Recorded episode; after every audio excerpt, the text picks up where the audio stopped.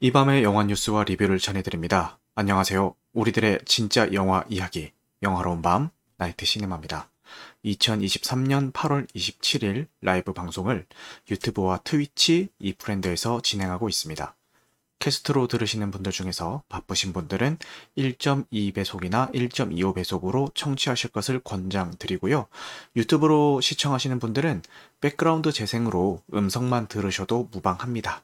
추천과 구독은 큰 힘이 되니까요. 잘 부탁드리겠습니다. 먼저 나이트 시네마 신규 컨텐츠입니다. 지난주에 진행했었던 방송의 편집본을 업로드를 했고요. 요 오펜하이머와 그 마스크 걸 리뷰를 따로 떼서 클립으로 따서 게시를 했습니다. 근데 생각보다 이 마스크 걸 후기가 조회수가 굉장히 잘 나오고 있고 요 솔직 감상 후기 요거 통합분도 굉장히 조회수가 잘 나오고 있어가지고 아, 사람들의 관심도가 좀 높구나라는 생각을 했습니다. 그리고 오펜하이머 같은 경우는 대부분의 컨텐츠에서 좀 좋은 평을 남겨주시고 계시는 와중에 제가 좀 안 좋은 쪽으로 이야기를 하는 컨텐츠를 만들었는데 생각보다 댓글에서 제 의견에 공감을 해주시는 분들이 많이 계셔가지고 만들면서도 좀 뿌듯했습니다. 다른 사람들의 그 대세에 휩쓸리지 않고 내가 하고 싶은 이야기를 차라리 솔직히 솔직하게 이야기를 했을 때 그건 역시도 좀 들어주시는 분들이 있구나라는 생각에 너무 감사하다는 생각이 어, 들었습니다.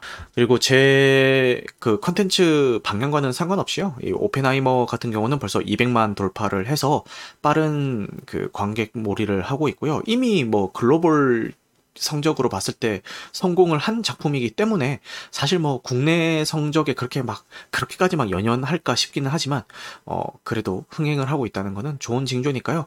많이들 보셨으면 좋겠습니다. 마스크걸 같은 경우도 넷플릭스를 통해서 공개가 됐는데 3일 만에 280만 뷰를 달성을 하고 이제 넷플릭스 비영어 시리즈물 탑 10에서 2위를 차지하는 기염을 토해내고 있습니다. 뭐 좋은 작품이죠. 원작 웹툰의 팬이면은 때는 오히려 불호일 수가 있다 이런 얘기를 했는데 사실 이게 넷플릭스가 글로벌 공개다 보니까 한국 이외의 국가에서 이 마스크 걸의 원작을 본 그 시청자가 몇 명이나 될까라는 생각이 들어요. 그래서 좋게 보시지 않았나라는 생각도 들고 여기서 이야기하고자 하는 게 한국에만 특화된 어떤 정서를 담고 있다든가 그런 거 없이 사실 뭐 어느 나라에나 다 이런 소재들이 좀 통하지 않을까라는 생각이 드는 작품이었기 때문에 이렇게 글로벌로도 흥행하고 있는 게 아닌가라는 생각이 듭니다. 이 마스크 걸 충분히 좋은 작품이니까요. 넷플릭스 구독 중이신 분들은 한번 번쯤 보셨으면 좋겠습니다. 자, 이제 지난 방송 이후에 어떤 작품을 봤는지를 소개를 하겠습니다. 어, 달짝지근의 7510이라는 작품을 봤습니다. 처음이 제목만 보고요. 달짝지근해면 달짝지근해지. 이 7510이 이게 뭐야? 7510이라고 읽어야 돼. 7510이라고 읽어야 돼. 이거 뭐라고 읽어야 돼?부터 좀 헷갈리기 시작하고 이게 대체 뭔가라고 했더니 주, 남녀 주인공의 이름을 이렇게 숫자로 표현을 한 거더라고요. 어, 여기서 유해진 배우랑 김희선 배우가 이제 주연 배우인데 유해진 배우가 연기하는 인물의 이름이 차치호고요. 그러니까 치호라는 이름에서 75를 따왔고 김희선 배우가 연기하는 캐릭터의 이름이 210인데 여기서 10을 따와서 7510 요렇게 어, 제목을 지은 것 같습니다. 근데 이 네이밍 센스부터 뭔가 약간 쎄하죠. 그죠? 쎄한 느낌이 듭니다. 영화를 보지 않으면 알 수 없는 이런 요소들을 굳이 이렇게 좀 아리송한 그 의구심까지 들게 하면서 제목에 집어넣었다? 아, 뭔가 좀 쎄한데?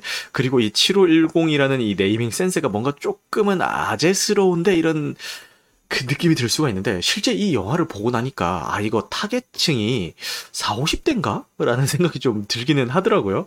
그래서 나랑 안 맞았나? 이런 생각이 들었습니다. 그러면 간단하게 이 영화 소개를 하고 제가 어떻게 봤는지 후기를 말씀을 드려보도록 하겠습니다. 감독님부터 소개를 드리자면요. 완득이 우아한 거짓말, 오빠 생각 증인을 연출한 이한 감독님의 작품입니다. 근데 요 작품의 결들을 보면은 공통적으로 좀 결을 가지고 있는 게 다 좀 순하고 착한 영화잖아요. 그죠? 좀 느낌들이, 분위기들이. 근데 이 달짝지근해에서도 그 순하고 착한 그 분위기를 그대로 이어서 가져가고 있습니다. 그래서 여기에 대해서는 뒤에 계속 이야기를 이어서 가보도록 하겠습니다. 그 출연 배우로는 유해진 배우, 김희선 배우, 차인표 배우, 진선규 배우, 한선아 배우가 좀 주조연으로 활약을 해주고요. 이 외에도 이 이한 감독님과 이전 작품 작품에서 호흡을 맞췄던 많은 배우들이 좀 깜짝 까메오로 이제 등장을 해줘요. 그래서 그런 거 보는 재미도 좀 있습니다. 아니 이 배우가 여기서 이런 이런 식의 저 깜짝 등장들을 해주기 때문에 어 좀 그런 재미로 보는 것도 있을 것 같고 몇몇 배우 같은 경우는 이미 뭐 이렇게 이야기가 돌아다녀가지고 이미 알고 본 면도 있는데 특정 배우 같은 경우는 진짜 예상을 못했거든요. 갑자기 튀어나와가지고 와. 이 배우가 여기서 이런 연기를 한다고 이런 좀 감탄을 하면서 어, 봤던 작품이니까요. 요, 요, 작품 보실 분들은 어떤 배우가 까메오로 나오는지 그런 거 좀 찾아보시는 재미도 있으실 것 같다라는 생각을 한번 해봅니다. 손익분기점은 165만 명이라고 하는데 지금 어, 성적을 한번 볼까요? 누적 관객 수가 지금 75만이네요. 스크린 수는 여전히 1000개 넘게 확보를 하고 있고 상영 횟수도 괜찮아서 어 이거 잘하면은 이거 입소문 잘 타고 좀 마케팅 잘 하면은 좀 아슬아슬하게 손익분기점을 찍을 수도 있지 않을까라는 좀 행복 회로를 돌려볼 수도 있을 것 같아요. 그러니까 이 165만 명이라는 수치가 뭐 지금 추세로 봤을 때 막 단정해가지고 이거 못 넘는다 이렇게 이야기하기에는 조금 성급한 것 같고 지금 확보되어 있는 상영 관수 뭐 이런 것들을 따져 보면은 어, 정말 잘하면은 좀 달성할 수도 있을 것 같다라는 생각이 드네요. 음. 실제로 뭐 왓챠피디아나 이런 데 들어가 보면은 좋게 평가하시는 분들도 꽤 계시더라고요. 165만 명은 잘만 하면은 좀 노려볼 수도 있을 것 같다라는 생각이 드는 수치다. 어, 요렇게만 말씀을 드려보겠습니다. 간단한 시놉시스를 소개를 해드리자면은 과자밖에 모르던 제가 회사 연구원 치호가 세상을 긍정적으로 살아가는 일형을 만나면서 벌어진 이야기 라고 시놉시스를 좀 압축할 수가 있겠고요. 여기서 이야기한 제가 회사 연구원 치호는 유해진 배우가 연기를 해주고 긍정적으로 살아가는 이령은 김희선 배우가 연기를 해주고 있습니다. 결론부터 말씀을 드리자면은 제 취향은 아니었습니다. 정말 착하고 순한 그 코미디물이에요. 어, 그래서 아마 비슷한 결의 작품을 좀 떠올려 보자면은 작년에 개봉했었던 영화 645 기억나세요? 645? 되게 순하고 착하고 때묻지 않고 뭐 약간 이런 결을 가진 작품입니다. 그래서 비슷한 결을 굳이 따지자면은 저는 645를 꼽을 수가 있겠다라는 생각이 들고요. 근데 이 645라는 작품 역시도 저랑은 안 맞았거든요. 근데 이 달짝지근의 역시도 좀 저랑은 안 맞은 것 같다라는 생각이 들어요. 로맨스 코미디물인데 이 로맨스라는 측면에서도 그리고 이 코미디라는 측면에서도 둘 다 저를 만족시키지 못했던 그런 작품인 것 같습니다. 내용도 순하고 캐릭터도 순하고 개그마저도 순하기 그지없는 실제로 그 아재 개그가 막 나와요. 이 유해진 배우가 막 아재 개그를 막 하면은 김희선 배우가 그거 듣고 막 빵 터지고 막 이런 장면들이 나오는데, 아, 제가 아까 앞서서 타겟층이 4, 50, 4, 50대 같다라는 이야기를 들었잖아요. 이런 개그 코드들이 너무 좀 4, 50대를 겨냥한 것 같다. 그리고 여기서 그리는 이 로맨스의 그림도 좀 젊은 세대들이나 저 20, 30대가 즐기기에는 어, 조금 연령대가 있는 것 같다 이런 생각이 들면서 타겟층이 좀 다르지 않았나 그래서 내가 공감할 수 없었던 게 아닌가라는 생각이 좀 들어요. 내용도 순하고 캐릭터도 순하고 개그도 순하다 이런 말씀을 드리고 있잖아요. 차인표 배우가 이 유해진 배우의 형으로 나와요. 차인표 배우가 만기 출소를 한 전과자 캐릭터로 나오는데 도박에 빠진 캐릭 인물이기도 하고 그리고 이 극 중에서 유해진 배우의 등골을 뽑아먹는 집에 얹혀 살면서 막 월급도 막 뜯어가고 막 어떨 때는 폭력도 막 행사하고 이런 정말 막장 캐릭터로 나오는데 뭐랄까 이 정도가 조금 심하다 보니까 이 영화 전체적인 분위기랑 나오는 등장인물 대부분이 다 착하고 순하고 막 이렇게 흘러가는데 이 차인표가 연기하는 이 인물 혼자서 막 되게 범죄 저지르고 막 나쁜 짓 하고 막 이러고 있으니까 너무 좀 튀는 거예요. 이 차인표 배우가 나올 때마다. 그러니까 이 차인표 배우가 연기를 못한 건 아니에요. 이 차인표 배우가 연기한 이 캐릭터 자체가 너무 이 작품의 결과는 안 맞는 인물이라는 생각이 들면서 나올 때마다 어, 이거 같은 작품이 맞나 싶을 정도로 좀 보다가 몰입이 좀 깨지는 오히려 어, 그런 역할인 것 같아요. 그리고 순하고 착한 영화에 이런 이런 튀는 나쁜 인물들의 결말은 뭐 예상 뻔하게 예상이 되잖아요. 갑자기 뭔가 계기를 통해서 막 개과천선 해가지고 또 막 착해지고 알고 보니 뭐 옛날에 어떤 사연이 있었고 다 이런 길로 흘러가잖아요. 이 한치의 예상을 벗어나지가 않습니다. 이 인물도 이렇게 나쁜 짓을 하고 막 범죄를 저지르고 이런 데는 어렸을 적에 뭐 나쁜 어떤 트라우마와 나쁜 안 좋았던 기억이 있었고 그리고 나중에 착한 인물로 개과천선 해가지고 막 아까 엄청 막 악행을 저지르고 다니던 모습은 온데간데 없이 막 헤헤헤 막 이 러면서 그 인물들이랑 다 같이 하하호호 하면서 끝나는 뭐 그런 이야기예요. 이거 뭐 스포일러랄 것도 없습니다. 수많은 이런 결을 가진 작품에서 쓰이는 이런 그 클리셰이기 때문에 어쨌든 그런 인물이라서 아, 좀 너무 튄다 이런 생각을 하면서 봤던 것 같아요. 그래요. 그리고 이 감독 인터뷰를 읽어보니까 감독님의 연출 의도가 어딘가에는 있을 법한 인물들의 이야기를 그리고 싶었다라고 인터뷰를 하셨더라고요. 그런데 이것도 약간 좀 갸우뚱한 게, 어, 물론 그 영화적 허용이란 게 있겠죠. 있겠지만, 이런 인물들이 실제 존재할까라는 좀 물음표가 들기는 해요. 특히 제일 이질감이 들었던 거는 이 김희선 배우가 연기했던 이일령이라는 캐릭터거든요. 이 인물은 매사에 낙천적이고 되게 긍정적인 인물이에요. 그런데 일을 할 때도 마찬가지예요. 제2금융권에서 이제 일을 하는데 이제 돈을 빌려간 사람들한테 전화를 해서 이제 돈 갚으세요 이런 얘기를 해야 되잖아요. 근데 그 와중에도 되게 긍정적이고 밝게 막 이렇게 멘트들을 막 하는데 어 저거는 좀 너무한데? 그 돈갚으라는 이야기를 하면서 꿈과 희망찬 막 이상한 이야기들을 막 쏟아내요. 돈을 빌린 사람 입장에서 들으면은 이 장난하나? 이게 지금 나 약 올리나? 나 맥이나? 이런 멘트들을 굳이 해요. 굳이. 그러니까 뭐 굳이 할 수는 있다고 칩시다. 할 수는 있다고 친다 한들 저런 멘트를 하는 사람이 온전한 직장 생활을 할 수 있나? 이런 생각이 들더라고요. 그래서 이 김희선이 연기한 이 이일령이라는 인물에 정말 몰입이 안 했습니다. 그래서 좀 많이 실망을 했고 이 유해진 배우가 연기한 차치오라는 캐릭터도 마찬가지예요. 차치오라는 캐릭터의 설정은 어렸을 때 교통사고를 당해서 머리를 다친 인물입니다. 그래서 장애가 있어서 약간 모자란 행동을 하는 그런 인물로 그려져요. 영화 초반에는 머리를 다쳤기 때문에 정신적인 문제가 있어가지고 그렇게 그려집니다. 그런데 이 영화가 진행되면 진행될수록 처음에 그려졌던 그런 장애가 있어서 뭔가 좀 순박하고 사회성 없고 이런 모습들이 그 후반에는 이게 점점 점점 변해가더니 어느 순간 장애가 없는 그냥 일반인인데 약간 그 사회성이 부족하고 좀 순박한 인물?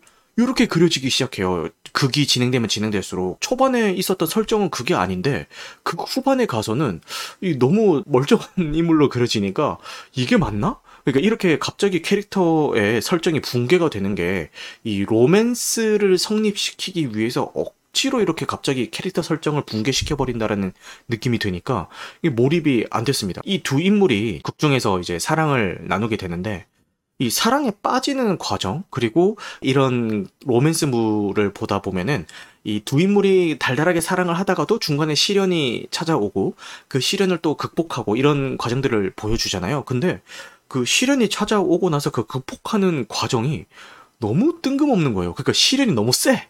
너무 센 시련인데 이걸 너무 아무렇지도 않게 어떠한 계기도 없이 이게 사랑의 힘으로 극복했다라고 이야기하기에는 좀 설득력이 좀 부족한 어, 그런 상황에서 극복을 해버리고 다시 막 사랑을 이어나가니까 이 모든 설정들을 붕괴시켜 가면서까지 굳이 해피엔딩을 위해서 달려가는 그런 느낌이 들었습니다. 아까 앞서 이야기했던 이 차인표 배우가 연기한 인물도 마찬가지예요. 이 해피엔딩을 굳이 만들기 위해서 그 초반에 극강부도했던 이 인물을 이렇게 굳이 중간에 별다른 과정도 없이 개가천선 시켜가지고 이렇게 해피엔딩에 끼워 맞춰버린 게 아닌가 이런 생각이 들어가지고 너무 좀 뜬금없었고 이 한선아 배우가 연기한 인물도 마찬가지예요. 이 차인표 배우랑 같이 짝짝꿍 해가지고 같이 막 도박하고 다니고 이런 인물인데 이, 이 인물은 더 황당해요. 아무런 계기도 없이 갑자기 정신을 차려가지고 나 도박 끊을 거예요 이러더니 그냥 그냥 갑자기 착한 애가 돼요. 그냥 뜬금없이. 그래서 이게 뭐지? 인물들의 감정선들이 너무 종잡을 수가 없었다라는 생각이 들면서 개인적으로는 좀 그랬습니다. 이게 물론 뭐 착한 영화 에서 뭘 더 바라겠느냐. 모든 인물들이 다 하하호하면서 행복하게 살았답니다 하고 끝나는 걸로 만족하세요라고 이야기하면 솔직히 할 말 없거든요. 전반적으로 좀 안 좋게 봤음에도 불구하고 어 요게 제가 공짜 티켓으로 봤어요. 이걸 만약에 제 돈 주고 봤으면은 좀 열받았을 것 같은데 공짜 티켓으로 봐서 그나마 좀 어, 용서가 된 것 같은 어, 그런 기분이 들었습니다. 이 영화의 단점을 좀 이야기를 해보라고 하면은 어, 먼저, 이 유해진 배우랑 김희선 배우의 연기를 꼽을 수가 있을 것 같아요. 그러니까 제가 앞서서 이 기, 김혜선 배우가 아 김희선 배우가 연기했던 인물에 좀 감정이입이 안 됐다라고 했는데 그거는 그냥 그 캐릭터 설정이 제그 감정이입을 좀 방해를 했다는 거고요. 이 배우들의 연기는 어, 괜찮았어요. 어, 그리고 이 영화가 아니면 저희가 어디 가서 유희진 배우랑 김희선 배우가 로맨스하는 그런 어, 작품을 보겠어요. 그죠? 사실 유희진 배우의 어떤 작품에서의 이미지들이 음, 약간 못생긴 배우라든지 무섭게 생긴 인물의 이미지로 많이 소모가 되어 왔고, 되어 왔고, 그리고 김희선 배우 같은 경우에는 미인, 아름다운 사람, 외적으로 우아하고 고급스러운 이미지 이런 것들로 많이 어, 소비가 되어 왔는데 전혀 이렇게 안 맞을 것 같은 두 배우가 만나가지고 이렇게 로맨스물을 찍었다 이거를 이 작품이 아니면 어디 가서 보겠습니까? 그래서 그거 보는 것만으로도 의미가 있지 않을까라는 생각을 해보고요. 어, 빌바오님이 공짜로 본것 치고는 너무 야박한 거 아닙니까?라고 하는데 공짜로 봐서 이 정도입니다. 공짜로 봤으니까 제가 굳이 지금 이 좋았던 점에 대해서 이야기를 하고 있는 거예요. 네. 지금 좋았던 점 얘기하잖아요. 그죠? 매도 먼저 맞는 게 낫다고 안 좋은 점 먼저 얘기하고 이제 좋았던 점 얘기를 슬슬 시작을 하고 있잖아요. 이 유해진 배우 같은 경우는 상대 여배우를 되게 잘 만난다라는 느낌이 드는 게 럭키에서는 조윤희 배우랑 호흡을 맞췄죠. 그리고 레슬러에서는 이성경 배우, 황우슬혜 배우 이렇게 호흡을 맞췄는데 이 럭키는 실제로 흥행도 했고 어, 되게 잘 된 작품이기도 하고 레슬러 같은 경우는 흥행에는 실패했지만 이 황우슬혜 배우랑 이성경 배우랑 호흡을 맞추는 그 클립들이 거의 뭐 유튜브 쇼츠라든지 숏폼에서 엄청 많이 돌아다니면서 거의 체감 천만이죠. 그래서 이 유진 배우는 이 여배우 상대 역은 되게 잘 만나는 것 같다라는 생각이 들고 그 김혜수 배우랑 실제 연애를 했었잖아요. 그래서 아 이 유진 배우가 실제 생활에서도 그리고 영화 작품 활동을 하면서도 여배우는 되게 잘 만나는 것 같다라는 생각이 들었습니다. 그리고 좋았던 점이라기보다는 뭐 내가 왜 이 작품을 재미없게 봤을까를 라는 면에서 생각을 하면서 좀 느꼈던 게, 제가 다 욕했으면은 제가 굳이 이런 생각까지 안 했을 텐데, 좋은 평을 하시는 분들도 굉장히 많으시단 말이에요. 캐릭터들이 너무 사랑스러워서 이런 이 캐릭터들을 보는 것만으로도 되게 너무 행복하고 즐거웠다라는 분도 계시고, 오랜만에 한국에서 순하고 착한 로코물이 나와서 너무 반가웠고 부담 없이 잘 감상을 했다. 이런 분들도 계시는데 나는 왜 이 작품이 별로였을까를 곰곰이 생각을 해봤는데, 뭐 여러 가지 이유가 있었겠지만, 내가 너무 좀 자극적인 작품들에 길들여진 게 아닌가. 최근에 본 한국 작품들이 밀수 콘크리트 유토피아 이런 작품들이잖아요. 그래서 내가 너무 이런 좀 자극적인 작품들에 길들여진 게 아닌가라는 생각이 들더라고요. 비유를 하자면은 불닭볶음면 같이 얼얼하고 좀 자극적인 작품도 필요하지만 이런 그 달짝지근해처럼 슴슴한 어떤 사리곰탕면 같은 슴슴한 뭐 평양냉면 같은 어 그런 작품도 필요한 거 아니겠습니까? 근데 서스펜스 같은 것들이 좀 들어가줘야 되고 이런 거에 익숙해져 있다 보니까 이런 슴슴한 작품에서는 재미를 못 느끼게 되어버린 게 아닌가? 나 스스로가 이런 생각이 들었고요. 어, 뭐 비슷한 결로 따져보자면은 배우들의 연기 같은 것들도 그렇게 볼 수 있을 것 같은데 이 작품에서의 연기뿐만 아니라 다른 작품도 마찬가지입니다. 되게 강렬하고 엄청 임팩트 있는 연기를 하면은 사람들이 막 박수 치면서 야, 그 배우 연기 되게 기억에 남더라 라고 하면서 막 극찬을 하잖아요. 근데 강렬한 연기가 아닐지언정 조용하고 다른 인물들을 받쳐주는 연기를 한다든가 아니면은 그 감정선이 격하게 요동치는 게 아니라 인물 자체가 평정심을 좀 유지하고 조용한 인물을 연기를 한다든가 이런 것들도 되게 높은 수준의 연기력을 필요로 하거든요. 근데 그런 배역을 맡아서 연기를 하는 배우들은 많이 주목을 못 받잖아요. 상대적으로. 그래서 어, 이런 강렬한 연기를 한 배우들이 이렇게 조용한 연기를 훌륭하게 해낸 배우들보다 더 주목을 받는 것도 이런 자극에 길들여진 면이 있어서 좀 그런 게 아닌가라는 생각이 들었습니다. 굳이 영화뿐만 아니라 노래 같은 것도 마찬가지겠죠. 특정 그 멜로디라든지 특정 가사 같은 것들이 귀에 딱딱딱딱 때려 박는 그런 노래들도 충분히 좋은 노래지만 그냥 물 흐르듯이 조용히 흘러가는 노래들도 좋은 노래들 굉장히 많잖아요. 그래서 달짝지근해라는 작품도 그런 작품인데 자극에 길들여진 내가 이 작품의 결을 못 받아들인 게 아닌가. 반면 그런 것들을 받아들인 분들은 재밌게 보시고 좀 호평을 하신 게 아닌가. 이런 생각이 들었습니다. 누가 봐도 잘못된 작품이라면은 아까 우리 여기 어, 통합 전산망에서 봤듯이 스크린 수를 이렇게 확보할 수가 없어요. 스크린 수라는 거는 진짜 자본에 의해서 관객 수에 의해서 움직여지는 거기 때문에 지금 보면은 스크린 수가 오펜하이머랑 콘크리트 유토피아 다음이에요. 모두가 다 안 좋게 보는 작품이었더라면은 이천개 가 넘는 스크린 수를 확보할 수가 없어요. 네, 그죠? 그래서 어, 저의 이런 감상평은 정말 그냥 아, 저 사람은 저렇게 봤구나 정도로만 좀 포인트를 잡으시고요. 이런 슴슴한 로맨스물이라도 좋아하신다. 그리고 요즘 너무 자극적인 그런 컨텐츠들의 피로감을 느껴서 아, 나는 정말 편안한 마음으로 걱정 없이 보고 싶다라는 어, 생각이 있는 분들은 이 작품 한 번쯤 도전해 보셔도 좋지 않을까 라는 생각이 듭니다. 넷플릭스에서 장화시는 고양이 끝내주는 모험이라는 애니메이션을 봤습니다. 간단한 영화 정보부터 말씀을 드리자면은 드림웍스사에서 제작한 애니메이션이고요. 슈렉 시리즈에서 많은 사랑을 받은 장화시는 고양이라는 그 캐릭터를 주인공으로 하는 스핀오프 작품이 2011년도에 장화 신은 고양이라는 제목으로 개봉을 했습니다. 그 작품의 거의 11년 만에 어, 제작이 된 후속작입니다. 그런데 이 슈렉 시리즈라든지 2011년에 개봉한 장화 신은 고양이를 굳이 챙겨보시지 않더라도 이 작품 독립적으로만 보셔도 충분히 재밌게 보실 수 있는 작품이에요. 물론 이 영화가 진행됨에 있어서 중간중간에 이스터 에그라고 하기는 너무 좀 대놓고 나오긴 하지만 슈렉이나 아니면은 그 전작에 나왔던 캐릭터들이 등장을 하긴 하는데 그것들에 대한 이해도가 전혀 없어도 보시는 데는 아무 지장이 없습니다. 알면은 아아아 아, 아 하는 거지 모른다고 해서 지장이 가는 수준은 아니기 때문에 굳이 이 작품을 보시기 위해서 전작들을 뭐 챙겨보실 필요까지는 없다. 이렇게 말씀을 드리도록 하겠습니다.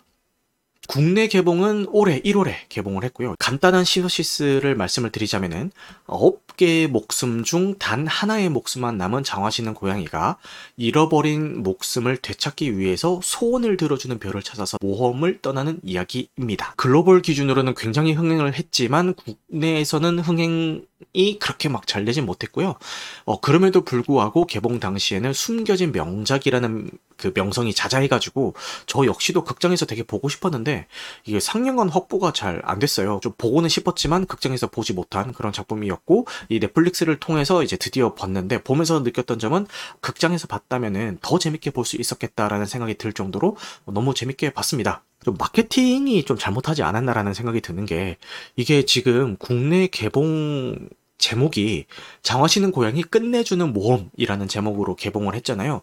근데 이거 보면은 누가 봐도 약간 제목만 딱 봤을 때 아동용 작품 같다라는 생각이 들지 않아요? 자, 포스터만 봐도 이렇게 딱 보면은, 아, 이거 그냥 아동용 애니메이션 같은데라는 느낌이 딱 들지 않습니까? 제목 역시도 끝내주는 모험인데, 물론 아동들도 충분히 재밌게 볼 수 있는 포인트들이 있지만, 성인들도 같이 봐도 느끼는 바가 있고 충분히 재밌게 볼 수 있는 작품인데, 이 끝내주는 모험이라고 번역이 돼서 들어와 가지고 너무 아동용스럽게 그려진 게 아닌가라는 생각이 듭니다. 그래서 원제가 대체 뭐길래 한국 에서는 끝내주는 모험이라는 부제를 달았을까 찾아보면은 원제가 Last Wish예요. 한국말로 굳이 번역을 하자면은 뭐 마지막 소원 혹은 유언 뭐 요 정도가 될 것 같은데 장화 신은 고양이 끝내주는 모험 이러면은 뭔가 아동용 같은데 어쨌든 이건 좀 마케팅이 잘못하지 않았나 이런 생각이 좀 들었습니다. 이 원인 하나 때문에 상영관 확보를 못하고 국내 흥행이 부진했다라고 단정하기는 어렵지만 요것도 좀 일조했을 것 같다라는 생각이 들었습니다. 네 보면서 앞서 말씀드렸던 것처럼 저는 시간 가는 줄 모르고 너무너무 재밌게 봤고요. 등장인물 하나하나가 너무 귀엽고 심지어는 악역마저도 어떻게 보면은 조금 좀 귀여워요. 예. 캐릭터성이 뚜렷하고 귀엽고 사랑스럽게 그려지기 때문에 전반적으로 보는데 뭔가 거슬리는 거 하나 없이 너무 재밌게 봤던 것 같고요. CG가 좀 카툰 렌더링으로 구현이 되어 있어요. 아케인에서 쓰였던 그 카툰 렌더링 기법 있잖아요. 그거랑 비슷한 결로 쓰여가지고 CG가 굉장히 적절하게 이 작품의 결과 맞게 잘 쓰였기 때문에 눈 호강을 하실 수가 있고요.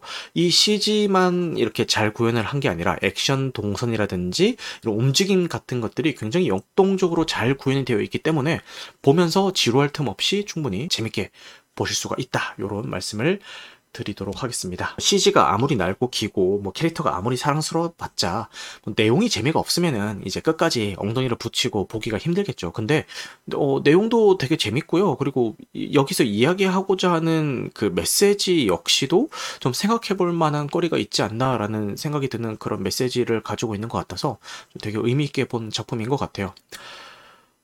여러 인물들이 이 소원을 들어준다는 별에게 각자 가지고 있는 소원을 빌기 위해서 모험을 벌이는 그런 작품인데 우리가 간절히 원하고 소망하고 갈망하고 있는 그런 소원들이 다른 관점으로 보자면은 이미 내가 이루고 있는 걸 수도 있다. 이미 내가 가지고 있는 것임에도 불구하고 내가 이걸 가지고 있다라는 거를 못 느낄 수도 있다. 그래서 내가 뭔가를 어, 소망하고 갈망하고 뭔가 원한다면은 조금은 관점을 틀어서 볼 필요가 있지 않나. 내가 이미 가지고 있는 거를 내가 못 알아차리고 내가 이렇게 좀 갈망하고 있는 게 아닐까? 라는 거를 좀 생각해 볼 필요가 있지 않나. 라는 메시지를 어, 저 개인적으로는 좀 담고 있는 작품이라는 생각이 들었습니다. 근데 저 역시도 뭐 그런 경우가 굉장히 많은 것 같기도 하고요. 아마 뭐 대부분의 사람들이 그런 요소들을 하나쯤 가지고 있지 않나라는 생각이 드네요. 좀 낯간지러운 이야기를 해보자면은 주로 좀 사랑이라는 감정도 좀 그렇지 않을까 싶어요. 나는 되게 사랑받고 싶어 하고 나는 사랑을 못 받는다는 느낌을 받는 사람들이 되게 많으실 텐데 한 발짝만 떨어져서 다른 관점으로 보면은 아 이런 면도 내가 사랑을 받고 있었구나. 당연하다고만 생각을 해왔는데 저분이 저런 말과 행동을 나한테 해주는 게 저것도 사랑해서 나오는구나라는 생각을 제가 살면서 한 번쯤 해보는 계기가 생기잖아요. 근데 뭐 그런 것들을 이야기하고 있는 것 같아요. 그래서 좋은 작품이니까요. 넷플릭스 구독 중이신 분들은 좀 보셨으면 좋겠습니다. 그러면은 제가 봤던 작품 소개는 여기서 마치도록 하고요. 이제 이번 주 개봉작이랑 어, OTT 공개 예정작들 소개를 간단하게 하고 넘어가 보도록 하겠습니다. 먼저 한국 영화는 타겟이라는 작품이 개봉을 합니다. 중고 거래로 범죄의 표적이 된 수연의 일상 속에서 벌어지는 서스펜스를 담은 스릴러 영화라고 하고요. 신혜선 배우, 김성현 배우, 강태호 배우가 출연하면서 상영 시간은 101분에 15세 이상 관람가라고 합니다. 이게 뭐 중고 거래하면서 일어나는 일들을 이제 다룬 스릴러 영화인 것 같은데 후기들을 들어보니까 뭐 그렇게 좋은 후기들은 나오고 있지 않은 것 같아가지고 그냥 궁금하신 분들은 좀 보셨으면 좋겠다 이런 생각이 듭니다. 어, 참고로 이 신혜선 배우 같은 경우는 뭐 SNL이라든지 철인왕후 같은 작품들로 많은 분들의 사랑을 받았는데 타겟에서는 스릴러를 좀 연기를 하다 보니까 여기서 지금까지 가져왔던 이미지랑 좀 잘 맞을까라는 생각도 들고 보통 이런 이미지 변신을 했을 때는 이미지 변신한 작품이 좀 흥해야 좀 이, 이미지 변신에 성공했다라는 평가도 받고 좀 그런데 과연 이 작품이 흥행을 할 수 있을까라는 어, 그런 의문이 좀 들긴 하지만 어쨌든 한번 뭐 참고해 보시면 좋을 것 같습니다. 그 다음에 의외로 많은 분들이 이 작품을 기대를 하시더라고요. 스파이 코드명 포춘이라는 작품입니다. 어, 첩보 액션 코미디 영화로 가이리치 감독이 어, 감독을 맡았습니다. 그래서 제이슨 스타뎀 배우가 주연을 맡아줬고요. 전 세계 검은 무기 거래왕 슈퍼빌런 그렉. 그가 정체를 파악조차 불가능한 핸들을 거래한다는 첩보 내용이 입수가 됩니다. 국가정보국은 전 세계를 붕괴시킬 수도 있는 이것이 무엇인지 대혼돈에 빠지게 되고 이 혼돈을 해결할 자는 오직 하나 액션 만렙, 슈트빨과 꿀 성대까지 모든 것이 완벽한 업계 최고의 스파이 포춘이 나서서 이거를 해결하려고 합니다. 라는 시놉시스를 가지고 있습니다.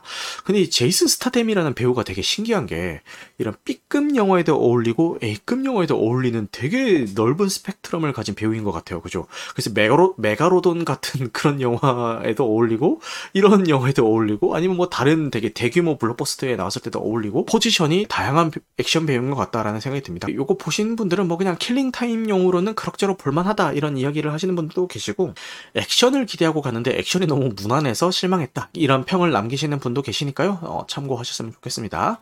그리고 조이 라이드라는 작품이 개봉을 하는데 실제 이런 용어가 있대요. 이게 joy 플러스 ride의 합성어인데 1950년대에 차도둑이나 마약 겁쟁이를 뜻하는 속어가 정식 단어로 정착한 예이다. 재미로 남의 차를 훔치거나 범죄 행위나 과속으로 폭주하는 범죄 행위를 일컫기도 하고 마약을 남용하는 것을 뜻하며 결과를 생각하지 않는 무모한 행동으로 이제 이야기가 되기도 한다라고 하네요. 이 joyride.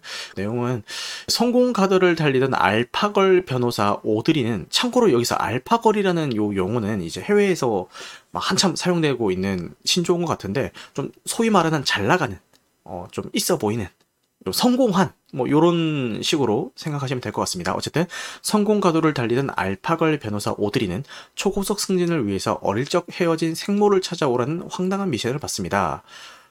꽃스미남 전문가 음란마귀 아티스트 롤로 흑역사를 숨기고 헐리우드 진출을 앞둔 톱 배우 캣, 흐린 눈의 케이팝 광인 데드아이가 합류하면서 내 친구들의 crazy한 월드 투어가 시작됩니다. 라는 이런 작품입니다. 그래서 이 주연 배우들이 대부분 다 이렇게 동양인 배우들이에요. 이 배우들이 이제 섞여 같이 막 좌충우돌 하면서 이렇게 엄마 찾기 어, 여행을 떠나는 것 같은데 이 주인공의 엄마가 사실은 한국인이고 뭐 어쩌고 저쩌고 하면서 이야기가 진행이 되는데 막 케이팝도 나오고 어, 궁금하신 분들은 좀 찾아보시면 좋을 것 같고요. 에브리스팅 에버레이와 올 at once로 많이 알려진 요 스테파니 수.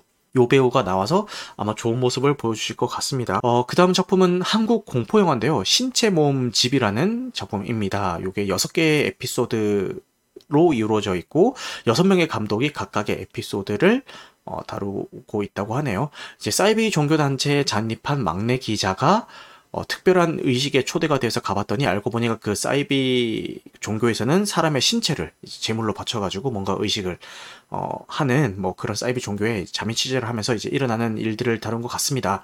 어, 설정은 좀 자극적이기도 하고 괜찮은 것 같은데 모르겠어요. 한국 공포 영화가 어, 흥했던 역사가 최근에 잘 없는데 올해 개봉했던 한국 공포 영화 중에서 옥수역 귀신이라는 작품이 있거든요.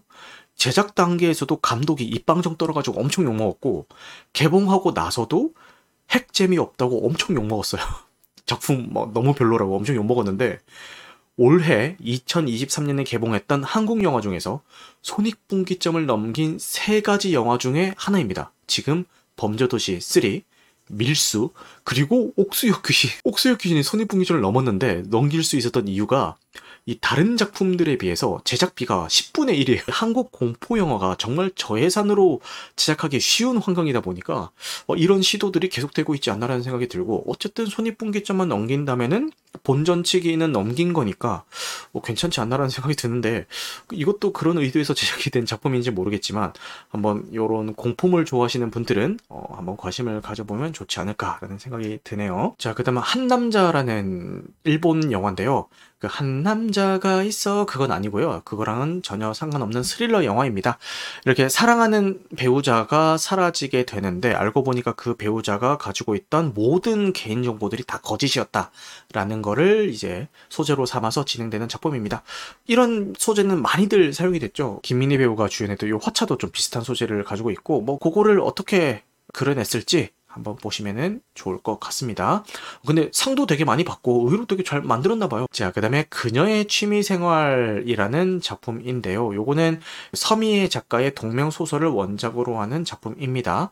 폐쇄적인 시골 마을에 살고 있는 연약해 보이지만 강인한 여성 정인과 도시에서 이사 온 뭐든지 다 알고 있는 것 같은 여성 혜정이 만나서 펼치는 아름답고 강렬한 워맨 스릴러라는 영화입니다. 자, 감독은 허영, 하영미 감독, 출연은 정희서 배우, 김혜나 배우 배우가 출연을 한다라고 합니다. 눈길이 갔던 게 요 정희서 배우, 요 정희서 배우가 주연으로 하는 영화다라는 거에서 약간 눈길이 갔는데 요 배우가 요 배우예요. 요 기생 중에서 요 피자, 피자 박스 접는 어 그거 피자 박스 접는 거 이제 의뢰하는 그 피자집 그 역할을 했던 배우이고요.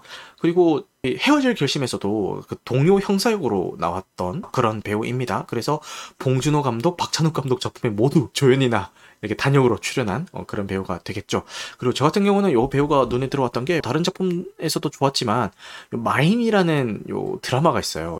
요 드라마에서 좋은 모습을 보여줘가지고 여기서 인상에 남았던 그런 배우인데 요 그녀의 취미생활이라는 작품을 통해서 이제 주연 배우로 연결을 한다고 하니까요.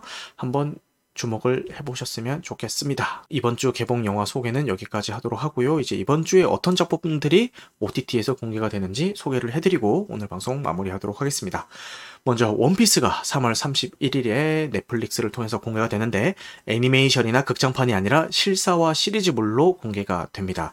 예고편이 공개가 되면서부터 많은 우려를 사고 있는 작품인데 해외에서 이제 비평가들의 평이 의외로 괜찮게 나와서 어 뭐야 예고편과는 달리 의외로 괜찮은 작품인가? 라는 생각이 들었지만 원피스에 대해서 좋은 평을 해줬던 그 비평가들이 넷플릭스 실사화 시리즈물이었던 카우보이 비밥에도 똑같이 좋은 평을 했다라는 게 드러나면서 사람들이 김이 팍세브러스 에이 그럼 그렇지 김이 팍세브러스. 뭐 이런 일말의 희망조차도 사라져버린 어, 그런 작품이 되겠죠. 일단 공개가 돼서 봐야지 뭔가 판단을 할 수 있지 않을까라는 생각이 들고 저 역시도 일단 보기는 볼 것 같아요 궁금해서라도 볼 것 같아요. 대체 어느 지경으로 만들어놨는지 볼 것 같긴 하지만 보실 분들은 한번 기대를 해보셨으면 좋을 것 같아요. 그 다음에 드림 팰리스라는 작품이 8월 31일에 티빙을 통해서 공개가 되는데 산업재해로 남편을 잃은 두 여성 해장과 수인의 이야기를 그린 영화이고요. 어, 실제 벌어졌던 어, 수도권 아파트 미분양 사태에 대해서 보도를 보고 감독이 거기서 이제 영감을 얻어가지고 제작한 작품이라고 하네요. 특이한 게 이 작품의 주연으로 나왔던 김 김선영 배우 같은 경우에 지금 극장에서 상영 중인 콘크리트 유토피아에도 이제 출연 중이시죠. 근데 그 콘크리트 유토피아에도 드림필리스라는 아파트가 나옵니다. 그래서 어, 김선영 배우가 또 부녀회장으로 나오잖아요. 그래서 그런 게 조금 연결이 되면서 재밌다. 이런 배우 설정들이 좀 이어지는 게 재밌다라는 생각이 듭니다. 그래서 이 작품도 아파트 분양 문제나 이런 것들을 다루고 있는 것 같으니까요. 관심 있으신 분들은 보시면 좋을 것 같다라는 생각이 듭니다. 자, 그 다음은 노팅힐이 9월 1일 날 넷플릭스에 공개가 됩니다. 뭐 노팅힐 같은 거는 워낙 유명한 로맨스 영화라 가지고 남자판 신데렐라 를 그리고 있는 작품이죠. 뭐 더 설명이 필요할까 싶습니다. 뭐 개봉은 1999년도에 개봉했던 영국 작품이고요. 후그랜트도 나오고 줄리아 로버츠도 나오고 해가지고 정말 많은 사람들의 사랑을 받고 있는 작품이고 공교롭게도 저는 아직 이 작품을 보지는 못했고 주제가는 알죠. 쉬 마마마마마마마 마 마마마마마마마 여기 그거 맞나? 쉬그 맞 맞죠? 어, 그 노래가 아마 요 노팅힐에 삽입이 돼서 굉장히 유명해졌던 곡인 것 같은데 제가 옛날에 방송할 때 방송하다가 화장실 가고 싶으면은 요 노래 틀어놓고 갔었죠. 쉬 쉬. 그래서 그런 작품이라서 좀 더 기억에 남는 작품이긴 한데 어쨌든 9월 1일부터 넷플릭스를 통해서 스트리밍 서비스가 된다고 하니까요. 한번 보시면 좋을 것 같습니다. 늦은 시간까지 함께 해주셔서 너무너무 감사하고요. 오늘 방송한 내용은 편집 과정을 거쳐서 유튜브와 각종 팟캐스트 플랫폼에 업로드될 예정입니다. 편집 과정을 거치지 않은 무편집본 같은 경우는 유튜브에서는 유튜브 멤버십에 가입하시면 보실 수가 있고 팟빵에서는 건당 300원의 서비스가 되고 있으니까요. 많은 이용 부탁드리겠습니다. 그러면 여러분들 영화 틈함 되시길 바라겠습니다. 감사합니다.